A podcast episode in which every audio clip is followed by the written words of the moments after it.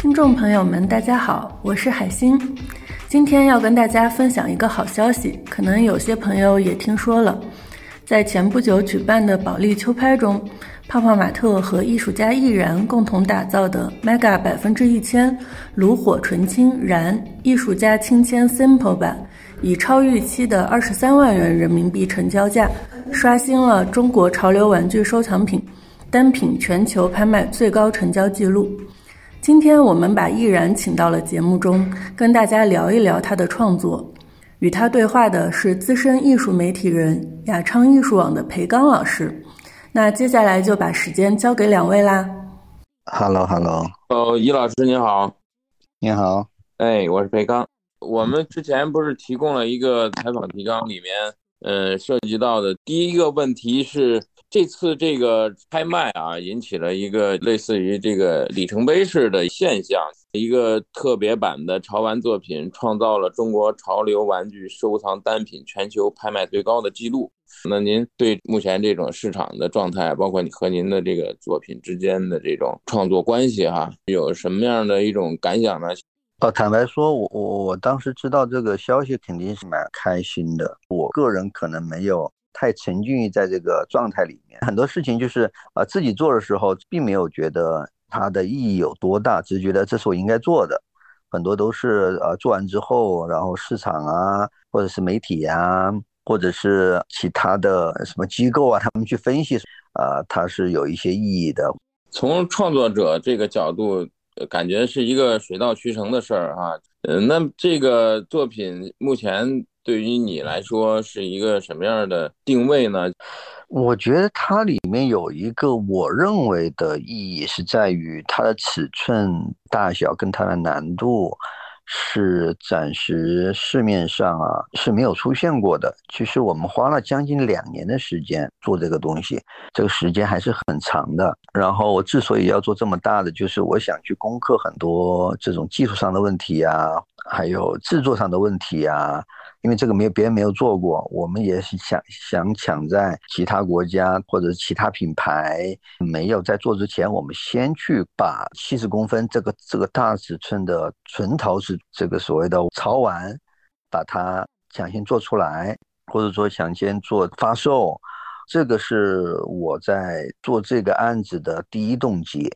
然后其实。当时也有想过，是不是可以先做一个小的？如果是做百分之四百的，也就是二十八公分的，这个难度要小很多。但是呢，这个尺寸的其实其他品牌有做过，我觉得我们再去做这个意义不是很大。当然，其实你做什么别人都会说啊，那起码我们现在做一个七十公分的这么大难度的，在技术层面上，这这种网络上这种负面的这个声音可能会小一点。当然，其实这也是我个人想的。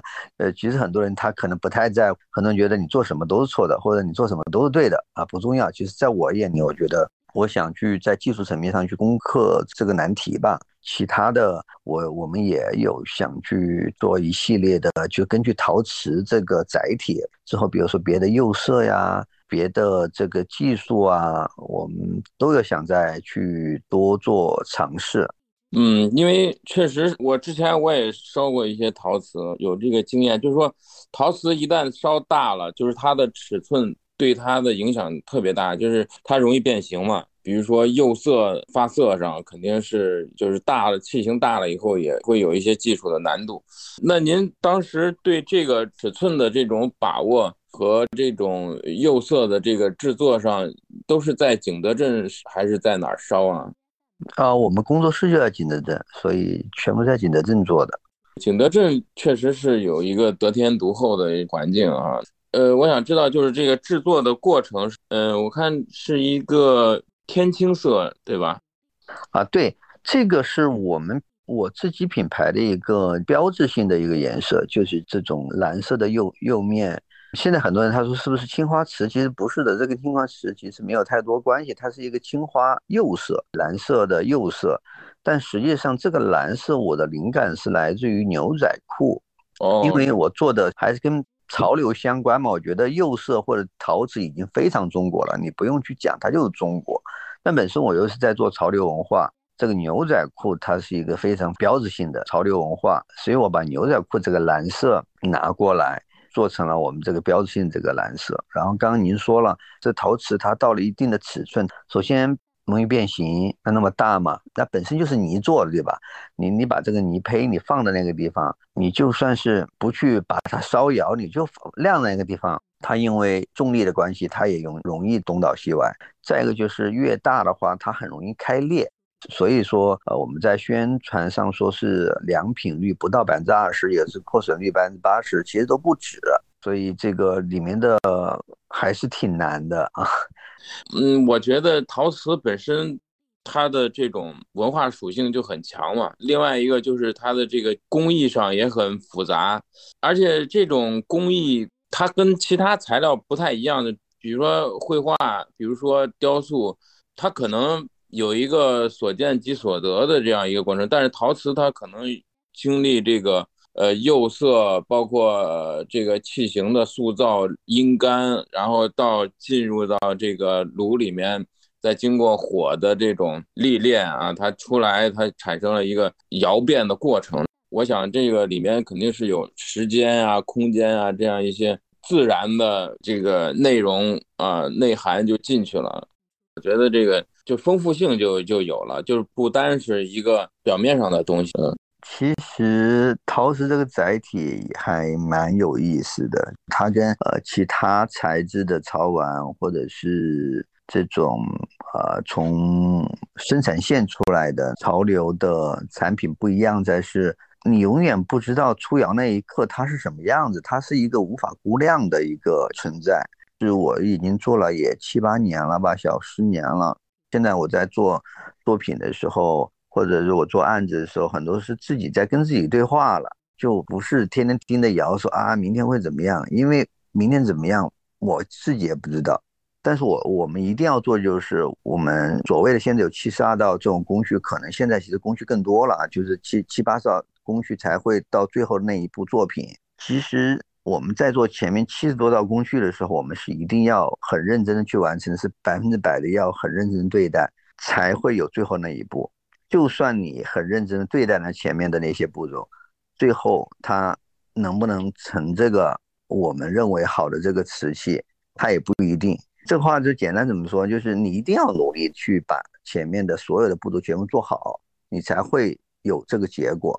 但是就算你做好了，不一定好的结果。我觉得烧陶瓷跟我们中国人很多的这种心态也好，或者是我们看待事物啊、对待人生的态度啊，其实都是很一致的。其实我一定要很努力的去做这个人、做这个事，那是不是成人成事，老天会给你一个答案？对，我觉得就是这里面的这种不确定性。呃，确实给创作者带来一个心态上的一种，它跟其他的这个材料也好，媒介也好，它有它的非常独特的地方啊。那么另外就是，你已经预先知道这样一个难度的时候，你要去实验，要去实践它。我觉得本身它就有一种实验性在里面啊，因为当代艺术本身就具有实验性和这种。呃，对不确定性的这种探索嘛，我想这个就是对创作者来说，触摸这个媒介的边缘也好，呃，尝试他创作状态的边界也好，我觉得都是一个探索的状态。对的，您说这个当代艺术这些所谓的探索这个点是，呃，我觉得陶瓷也很有意思，在于其实我们不是以结果为第一导向的，就对我们而言就是。如果结果第一导向，那这个东西就是去年就应该发了，设定时间，那我们就什么时候出厂，我们就是按部就班的。因为陶瓷的不确定性，或者是我们在做的这个百分之一千的这个陶瓷的模拟的难度，导致它的不确定性增强。其实对我个人而言，它的过程本身对我而言也在丰富这个作品。可能我也不知道如何去形容。对我而言，可能是这个一次次的失败，这本身也是这个作品它在经历的，或者是也是这个作品的一部分。我觉得你更重视的是这个过程本身，过程也其实是认识材料、认识、重新认识这样一个潮流作品的一个过程。对，其实对我而言，过程它已经是结果了。那结果只是旁人外人看到的最后那个点，但是对我自己，我是一个参与者或者我创作者，这个过程它更是这个结果最有意义的一部分。所以我就感觉就是，嗯，这个材料本身啊，从您刚才提到那个牛仔色，其实在传统的釉色里面是没有被定义过的，对吧？从你这件作品来看，这个釉料这个颜色就是这个。趋近于牛仔色的这个颜色，我觉得是很有价值的。就是它本身好像诞生了一个和今天和当代社会发生关系的一个釉色。其实潮流这一语境或者是这个文化，它本身就是舶来品嘛。我们不是说我们用一个舶来品的东西，然后又完全跟它的发源地去做一个切割，这个其实。有点太超过了，这个是不太对的。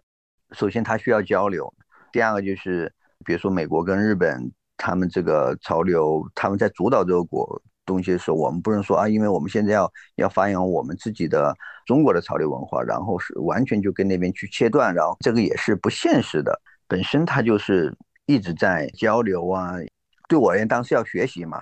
我因为我看很多现在呃有些创作者或艺术家或者觉得需要所谓的政治正确，我觉得不是很 OK。至于长技嘛，人家确实有值得我们去学习的地方，那我们就还是好好学习。对我个人而言，我本身就是受到这些文化的熏陶或者是影响，那我当然把它用在我的作品上也是很正常的事情。同时，我也受到我们这个传统文化的影响，它也会很自然的融入到我的这个作品里面去。我觉得交流一定是动态的，更加有这种呃文化与文化之间的一些新的可能性。八十年代就已经成名的这种新表现主义的这种巴斯奎特街头文化呀、街头涂鸦呀，对他们的影响巨大。那么，其实今天整个在我们观察当代绘画的时候，这样一种文化对今天的艺术来说影响也是巨大的。我看咱们这个作品里面，其实也包含了街头文化的这样一种趣味，包括那个造型里面的，呃，我不知道是管子还是链子，反正是那样一种意象了。包括那个耳机哈，还有那个造型，可能是低矮的，可能是邋遢的，有带一点那个邋遢范儿哈。就是，我就觉得这些因素、这些意象，可能都指向了一个一个街头或者是一种涂鸦文化的这些意涵啊。就您看这些，它造型方面是本身的这个 Space m o n e 的它的一个设定跟它的一个造型，只是说我用陶瓷的这个载体去重新还原了它这样一个状态。造型方面，因为他们的设计师或者那个艺术家叫 Kenny，是他在设计的这个造型。然后这种造型，他们之前也用了很多其他的材料去做过这么大的，只是说这是第一次用陶瓷，第一次是纯手工，第一次因为陶瓷这个载体特殊性出现了这种裂缝啊，然后我们后面又只能将错就错。用金扇去修复，就原本我们的想法是什么？就烧一个纯陶瓷的，但是呢，难度太大了，你根本就出不来。你一百个最多有一个，就是我们所认为的这种良品，没有任何裂纹的。嗯，那你这样的话，那你就没办法完成嘛，对吧？我们还是得要量产。虽然一百六是非常非常少，那你还是得量产。所以后来我看了啊，既然都裂，那 OK，我就根据这个裂的这个，我再来做。就现在这个结果不是我原原先预想的，就原先预想它就是一个纯陶瓷这种金花釉色的嘛，它没有金闪的。但是出现这个问题了怎么办？要放弃吗？不是的，我们的有这么多传统工艺，我们有自己的智慧，有自己的办法，将错就错，又把金闪这个工艺就放在了这个作品上面，它又增加它丰富性嘛。你看本身是蓝色，上面要加上金色的线条。从配色上面，它又更丰富了，不是所有地方都破嘛？那有地方可能只有很小的地方破，但如果是你只要放这么一小一点点的话呢，又好像不是特别好看。所以我们把它补完之后呢，又根据这个裂痕的地方，我又延展了，做了延展的这个金闪，它是一个装饰作用了。让它看起来这个金色的线条它就更多一些。但这都是随机性的，等于说补完之后，我们又重新用金色的这个线条去做了一个再创作。我不知道，我知道我说对不对啊？就是这个作品本身它是一个高温色釉，对吧？嗯，对对对对，是釉下彩。对，呃，我们应该是一千一百五到一千二之间，应该是中高温吧？因为一千三才算是高温。这样一个高温煅烧的作品。它裂是很可能的，而且而且确实是这样一种结果。经过金善这样一个工艺的二次创作，去增加了、增强了金善和作品之间的关系。我想，如果说这个从这个趣味上来说，金善本身它是一个制作工艺，也是一个很高超的一个工艺啊，就是包括它那个颜色。啊，金色和这样一种暗调的蓝之间的这种关系，我就觉得产生了一个金和蓝的这种很优雅，但是又比较强烈的，就是挺有表现力的啊。它本身是一个功能性嘛，然后我们做了功能性之后，又添加了它这个设计的一个观赏性，再包括后面我们加了锯齿这个工艺，其实锯齿这个是我们不需要做。因为我们不是说它完全裂开，就是分成两半了，所以其实我们做金扇就可以了。这也是后面主动加上去的。我觉得锯齿这个工艺也代表了我们的传统文化，或者是我们在陶瓷这个领域的一个非常高的这个技艺吧。那我们又把这个锯齿又用上去了。这个锯齿也是一个纯观赏性的，或者是纯炫技的一个小细节。它是其实不用的，但是你想一下，在陶瓷本身很碎，那你还在陶瓷上面去打这个钉呢，它的难度就很大嘛。但是你放上去之后，它这个细节它就会更丰富。好不容易有一个这么大的陶瓷载体的潮玩能够面世，我可以通过这个作品去传递我现在在做什么。那我就想希望在这上面呈现更多我想表达的东西，别人就看到哦，这个是叫锯齿，啊，这个是叫金扇，啊，这个是青花釉色，这个是陶瓷，这里面有呃包含了很多东西，也有一些我的小私心吧。确实，从这个结果上看，肯定是更丰富了啊，表现性更强了，包括造型本身它是有这个街头文化这样一种意象，那么。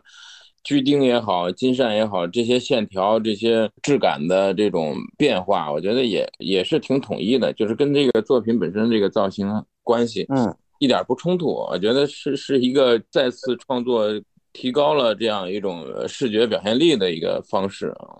其实我在在做创作的时候，我可能第一想的点是它整体它和不和谐，它好好好不好看？它如果整体看起来还过得去，还挺好看的。购买者或者消费者对它是认可的，这是出发点的其一。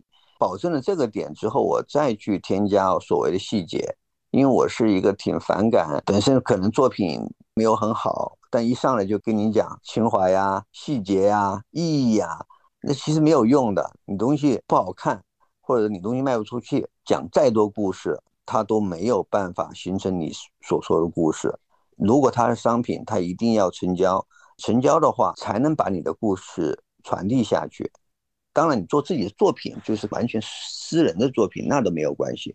但如果是一个商品，或者是你跟别人去合作，特别是这种合作款的东西，那我作为创作者，首先要对合作的这个东西去负责任吧。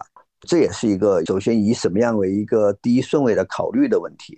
对，是因为这个作品本身就是另一个设计团队，我觉得是挺西方化的这一个造型。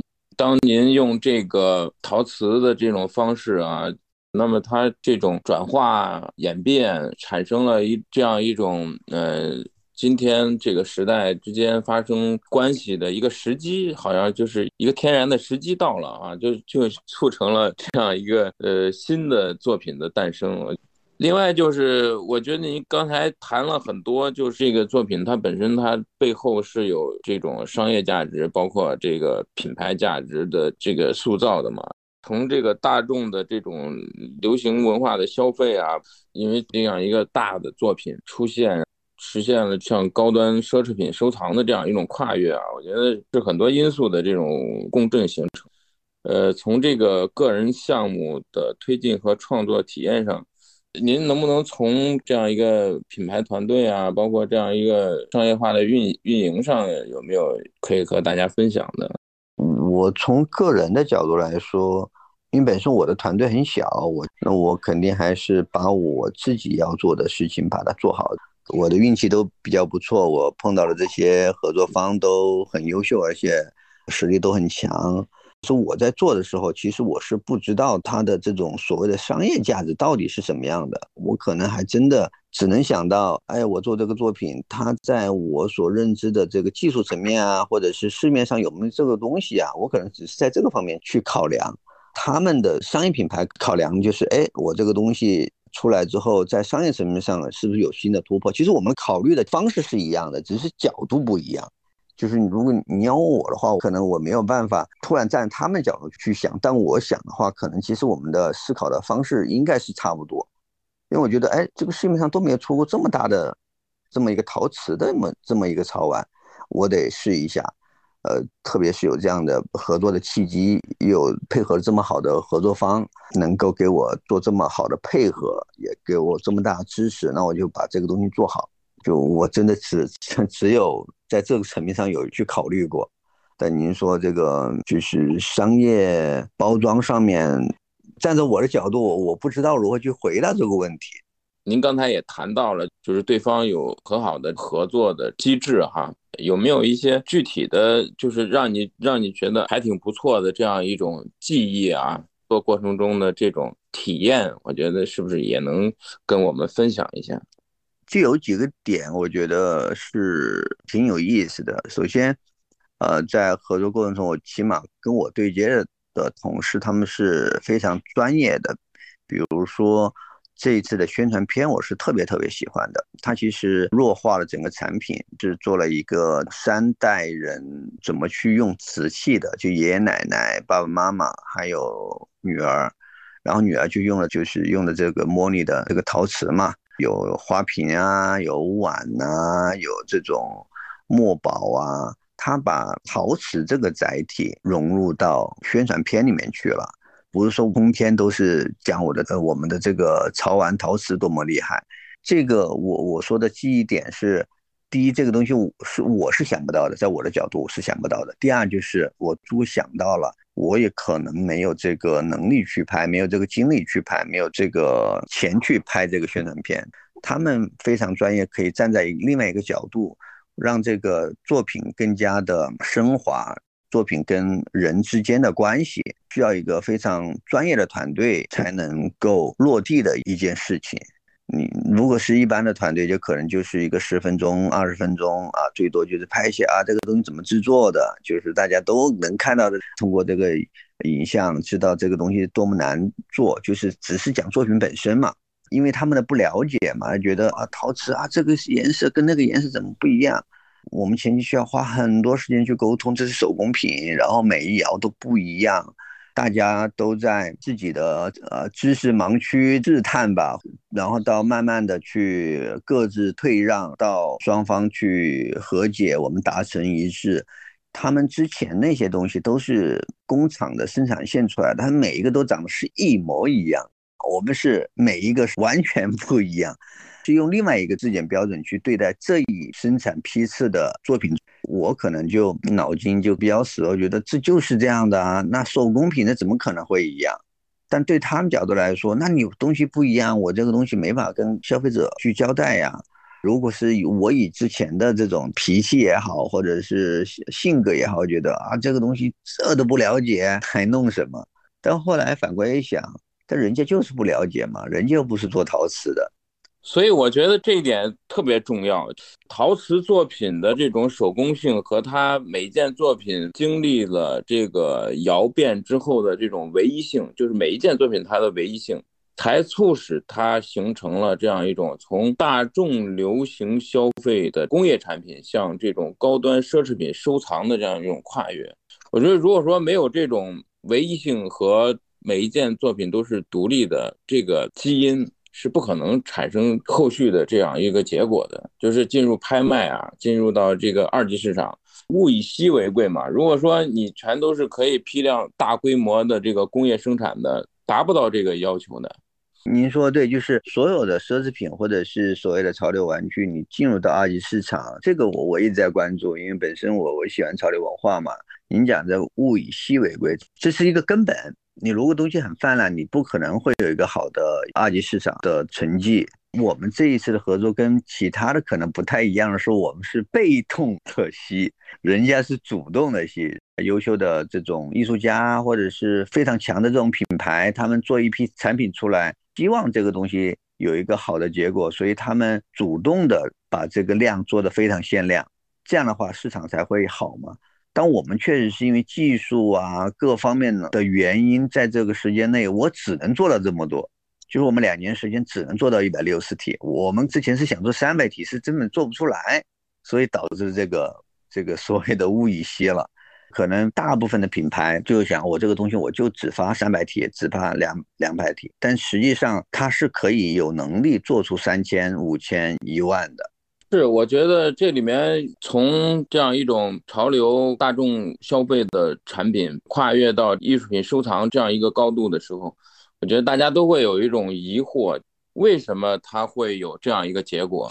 刚才咱们聊的那么多，包括从每一种釉色、每一种工艺，它的这种介入、实验性，包括探索，在未知里面这种创造性决定了这样一个结果。尤其是在这样一个过程中，创作的过程中产生的这种陶瓷本身的每一件作品的这种独立性和它的这种唯一性，才生了这样一个在高端奢侈品这样一个领域的这个爆发嘛。尤其是在精英阶层，像拍卖，它是一个社会精英大家交流的一个场域，大家一定是对这个东西的独特性是敏感的。因为这样一个团队的知识背景的差异，包括对艺术本身、对潮流文化的认识，我觉得这些可能都是有差异的。但这正是因为这种差异产生的这样一种冲突、融合、突破，产生了这样一个背后的大家共同合力产生的这样一个结果啊。对的，对的，其实术业有专攻嘛。那我会肯定会花精力在作品上面，他们也会把他们的精力或者是他们的专长、他们的优点也会发挥到极致。现在其实看到结果，它肯定是有它背后的商业逻辑的，只是说我可能不太知道这个商业逻辑是怎么样，但它一定有它的商业逻辑。我们做这个作品，一定是有我们的这种技术层面的这个逻辑。就是两个团队在合力把自己的优势发挥到极点，才会有大家看到的这个结果。你光我这边一个人去做，不可能有这个结果。光他们去做的话，可能也很难达到现在大家看到的。什么叫合作？真的是一加一大于二了。然后大家又呃完全没有保留的把自己的最大的优点呃一起合力的放在同一个画案子里面去。这个才是个啊有意义的一件事情吧，我这也是我理解中的合作的点。其实现在的联名呀、合作啊很多的，大家没事就联名一下、合作一下。其实在我眼里，很多东西它其实是无聊的，他可能是真的不知道要做什么了，他做这个联名。真正有意义的联名或者合作的话，它一定要是大于二的。对，我觉得你说的这个一加一大于二。特别有价值的地方，可能在很多点上都成立。你比如说，传统和当代，它也是一加一大于二。它因为它生了一个新的东西，就像您的这个作品，它其实是产生了一个新的今天当代文化的着眼点，或者是一个落落脚点啊。另外一个，你比如说这个陶瓷本身也是。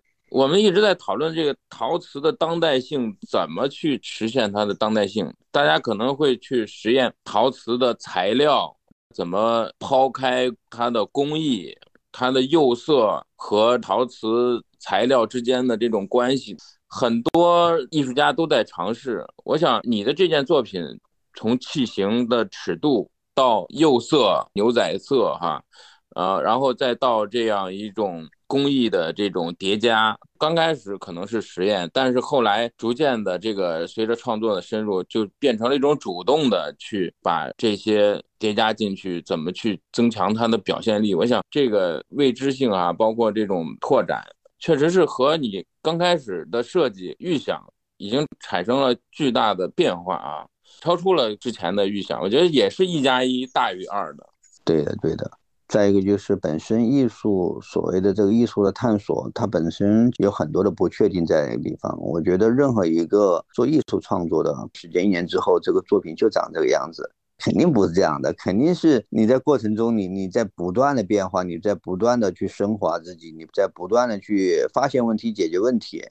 那为什么它叫艺术创作呢？它不是在做一个这种上班打卡的这个工作呢？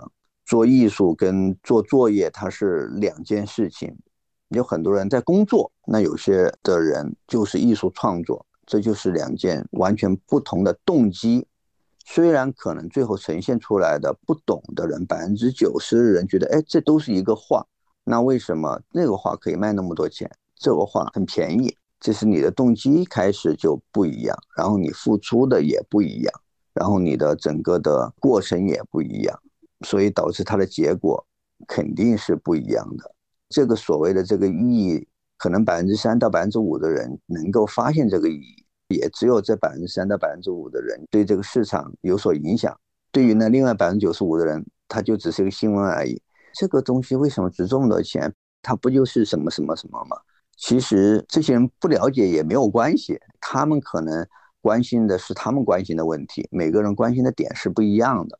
对，我觉得这里面的无论是潮玩属性也好，还是传统向当代的转化啊、探索的意义，我觉得都是不同于纯粹的设计作品在工厂里大批量生产的这种工业产品，呃，和这个是有差异的。它必然它面对的消费群体是不一样的啊。我觉得这个可能是背后的这样一种市场逻辑，市场如何去拣选产品，谁去消费，它应该是什么样的定位。我觉得这个好像也是水到渠成的啊，就是也不是说当初就设计好的。我反正我在做创作的时候，因为我也受到很多这种前辈大师的影响嘛，其实很多东西别人已经做了。现在我的存在点是什么？我的特点是什么？我到底可以用传统文化，我们东方中国的传统的工艺跟潮流结合，它可以结合到什么程度？我现在暂时用的是陶瓷这个载体嘛，那我之后是不是会用别的载体，或者陶瓷这个载体之后还有没有其他的可能性？这个可能是我我现在思考的问题，或者正在着手在做的这么一件事情。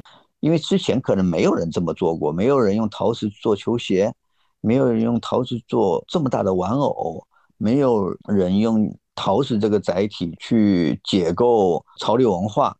那作为一个创作者，那我们是现在归纳为所谓的潮流艺术嘛？那潮流艺术是归在是归在当代艺术的。就是我们在做艺术创作的时候，更多想的是我的这个点它的突破性在什么地方。这样就开始杜尚他拿了一个便器到美术馆，刚刚说百分之九十人觉得这个东西他这也叫艺术，但是他在当时是有他的意义所在的。安迪沃霍他后面用印刷品去做这个所谓的作品的时候，那这不就是丝网印刷吗？它为什么也是变成了艺术品呢？因为大家都觉得这不是艺术品的时候，你在做一个这样的事情，你这个行为就本身就是一个非常非常艺术的事情。那每个人在做的时候，不知道他会给后面的后辈呀，或者是对后面的市场，它能产生多大的影响。他做的时候，我觉得肯定没有想的那么多。但实际上，它在影响。这也回到，其实刚才您跟我提的第一个问题，其实我可能没有想到那么多，但它一定是有它的意义或影响在的。既然我没有办法去左右或者是决定这个影响到底是有多大，我只能去决定我可以做成什么样子嘛。所以我现在还是会把更多的精力花在我用传统跟潮流的一个结合这个点上面。我也只能这么去做。我觉得你刚才谈的也很实在啊，艺术家的创作就是这样，他充满了对未来的这种未知性啊，也也很期待他创作出来的这种可能性在哪儿。泡泡玛特这样一个品牌，Mega 炉火纯青燃这样一个具有流行文化属性的这样一个作品出来以后，大家对它的认识，我觉得还是不能固化，不要固化在一个大家习惯了的对潮流艺术也好，对流行文化态度上，因为因为它本身它就有一个一个实验性嘛。作为消费者，或者是作为这种看客，互联网的呃网民们，或者是老百姓们，他们有他们的想法，我们是没办法去左右他们的想法的。就是我们还是把我们应该做的先做了。我们这一次可以影响多少人，那先影响着那些不理解的，或者是其他的声音，我没办法左右嘛，只能影响我我能影响的。其实那些人也是在被我影响。可能是一个负面的影响啊，但这个没有关系，我们自己的创作是不会停的。那你慢慢的往下面做，别人也会在看着。只要我做的东西是向上的、向善的、是好的，我觉得能被我影响的人，这个群体会越来越多，辐射会越来越强。不是一锤子买卖，创作它也不是，人生它也不是。我觉得不用着急，这才是第一个实验品嘛。从结果跟目前看的成绩而言，它已经非常非常好了。就是不管是拍卖的信息也好，或者是线下的发售，我所知道的是，呃，我是刚刚昨天忙完我们长沙的发售，一秒空，成都、北京也都是已经卖完了。那上海是更夸张了，差不多当天就有八万人抽签，才发二十个还是十五个，我忘了。你会发现，还是很多人对他有兴趣的，不管他对他的兴趣是因为他的溢价空间很大，还是因为真的喜欢这个，起码他有在被影响，可能这个影响打引号也是好的。这种心态特别好，面对这样一种市场的变化，包括在创作上的这种突破，我觉得都是在一个艺术家持续创作。对作品负责这样一种心态下，让他健康的成长的，我觉得这个特别重要。很多事情我们也不能决定嘛，我只能决定我在做什么。回到炉火纯青燃这样一个概念上啊，这个作品的名字从字面意义上，呃，炉火纯青这是和烧陶瓷这样一个工艺有关的啊，燃又是和窑炉的招制，包括你的名字里面有这样一个。这个名字是他们取的，我后面才知道是用了这个名字，我也不知道他们的这个动机或者有没有其他的意义。炉火纯青是我一直在用的这个，我们的这个陶瓷系列就是一直用的炉火纯青。然就跟您刚刚想的一样的，就是首先它跟烧制有关系嘛，第二站在品牌方来说，这是跟他的合作的艺术家是有关系的。是有时候就是大家想的一个名字啊，先定了这个，然后再再从这个上面发散做一个升华。最开始动机是非非常简单的，这也是一种创作技巧或者是一个传播技巧，不能把它写的太直白了。在官方的这个解析的时候啊，啊，它肯定有一套新的一个东西出来，让别人哦，原来是这个意思，原来里面有这么多层次。但目前为止，我我是不知道官方的有没有其他的意义在里面。创作的过程中。你们的这个团队是一个什么样的结构啊？我们就是有研发的同事，我是作为创意总监吧，还有我们的这个研发跟技术团队，然后有工厂的匠人团队。那我们的团队人也不多，就不到十个人，很小的一个作坊。你们在景德镇这个团队有多长时间了？有八年了。我们在景德镇没有存在感的。因为我也没有太去混那个圈子，因为景德镇对我而言，就是因为我做陶瓷，我必须在景德镇嘛，他没办法跟别人去交流太多，因为我们做的东西太另类了。然后他们那边都是在做瓶瓶罐罐嘛，茶杯茶壶这种东西，就我做的东西，现在在市面上就很少很少，就放眼整个全球，它都不多。做你们自己的这个产品是吧？对对对，我们就只做自己产品，平时的我那些创作。都是在那边落地。我除了做陶瓷，我还有其他的工作嘛。陶瓷只是我的我的一部分，但是我如果要做陶瓷呢，必须肯定在景德镇嘛，因为那边的不管是我去采购这些釉啊、采购土啊，都是非常方便的。我还挺感兴趣你创作过程中的一些手稿啊。刚才你也提到了这个问题，创作过程本身就很重要，从创意开始。它的一个实验呀、摸索呀、突破啊、融合，然后最终形成作品。我觉得这个过程挺重要的。这些是一直在改嘛，很多时候它是没有所谓的有手稿可以留下来，我们都是面对面去沟通。我们比如说我们要跟雕塑那边去沟通，我们有时候做的时候是有要泥塑嘛，先要做成泥胚嘛，大了小了，长了短了，其实看不到上一个东西，它跟在电脑上做图是不一样的。呃，其实跟画画有点像，比如说画画你有时候错了，你再去覆盖嘛，那这个时候你就看不到你之前的痕迹了。它是完全就是在那更迭啊，在那里更新了，才能看到最后那个样子。但前面那些错误的东西，它其实是留不住那些痕迹的，除非你当时拍照片了，形成的最终品，真的是在一次次的失败跟一次次的修改中，才会到最后这一个。你看到最后这个东西，它就包含了以前的那些失败的东西。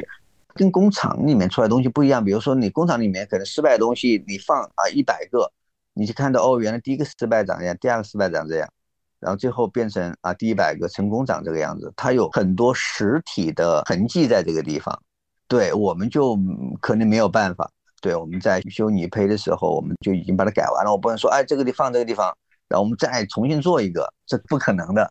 这一次就最多就是留下了很多那种破的的呀，然后就是歪了的呀，啊，那都是最终体了，那都是是烧窑最后产生的不良品，或者是留下的这个痕迹，那在这个痕迹之前的很多痕迹我们都是看不到的。从这个设计本身沟通的过程中改了多少次？大概第一个样品的时候是花了八个月的时间，呃，做完之后觉得哎，这个好像是可以量产。做完的时候是前年九月份，我还把那个样品寄到美国去了，正好是 CommonExCon 那个展，然后大家就决定，嗯，量产。量产的时候就发现，哦，这个里面的困难比我们想象中的多很多。我们整整花了一年的时间去做量产这个动作，最终做了一百六十体，就是十二个月的时间。这里面从技术层面来说还是非常难的。因为本身我的窑又很小，我的窑它的体积太大了，我的窑每次进去只能烧六个，我烧的话，我一烧烧三天，一出来一两个是能够用的，能够看得上的，另外三四个、四五个是百分之百不能用。你一个月才几天啊，对吧？你一个月就烧个十窑而已，就每天在这种各种的这种崩溃中，烧废掉了多少个？烧废掉了多少？烧废掉了六七百个吧，差不多。六七百个大概多少窑？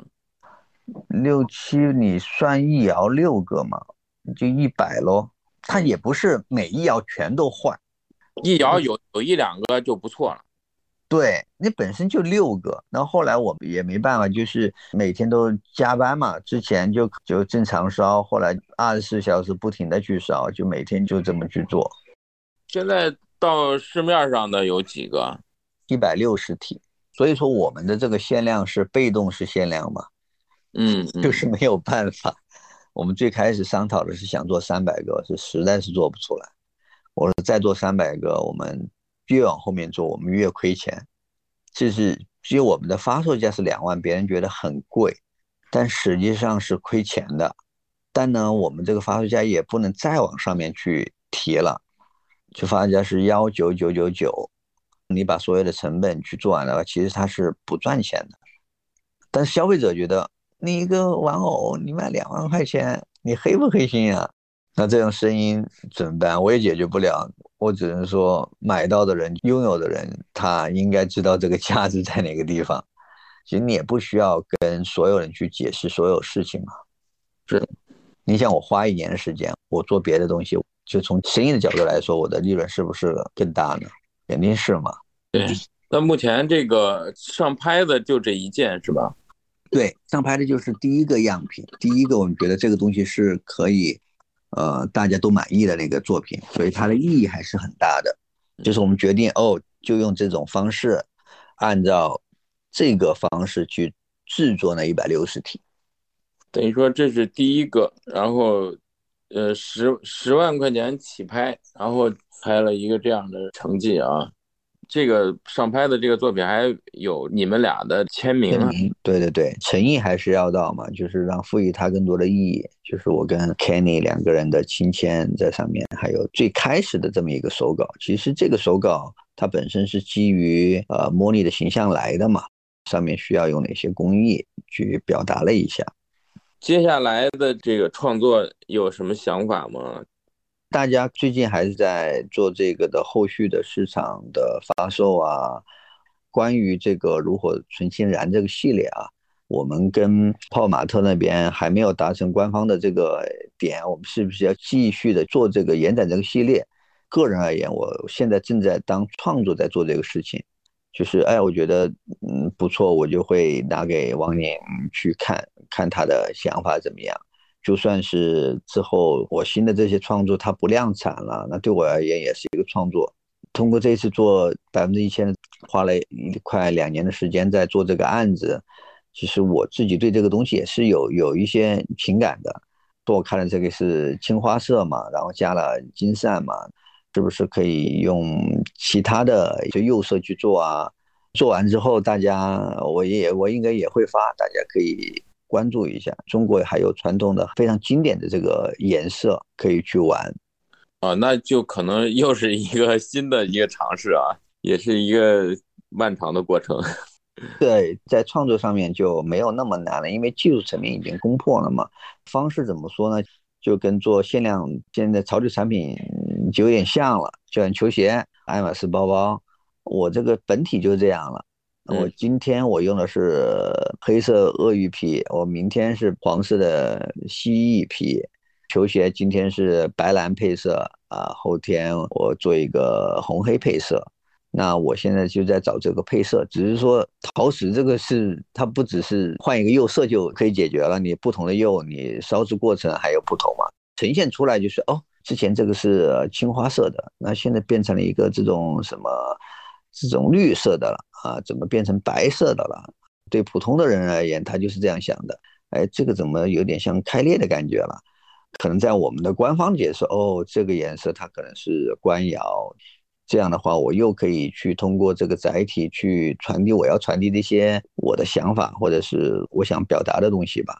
可能对普通而言，它只是换了一个颜色。好，谢谢。呃，今天咱们聊的也挺多的啊。之后，如果说有新的作品，或者是有新的创作了，我们可以，呃，继续这个话题。好的，谢谢。好的，好的，谢谢。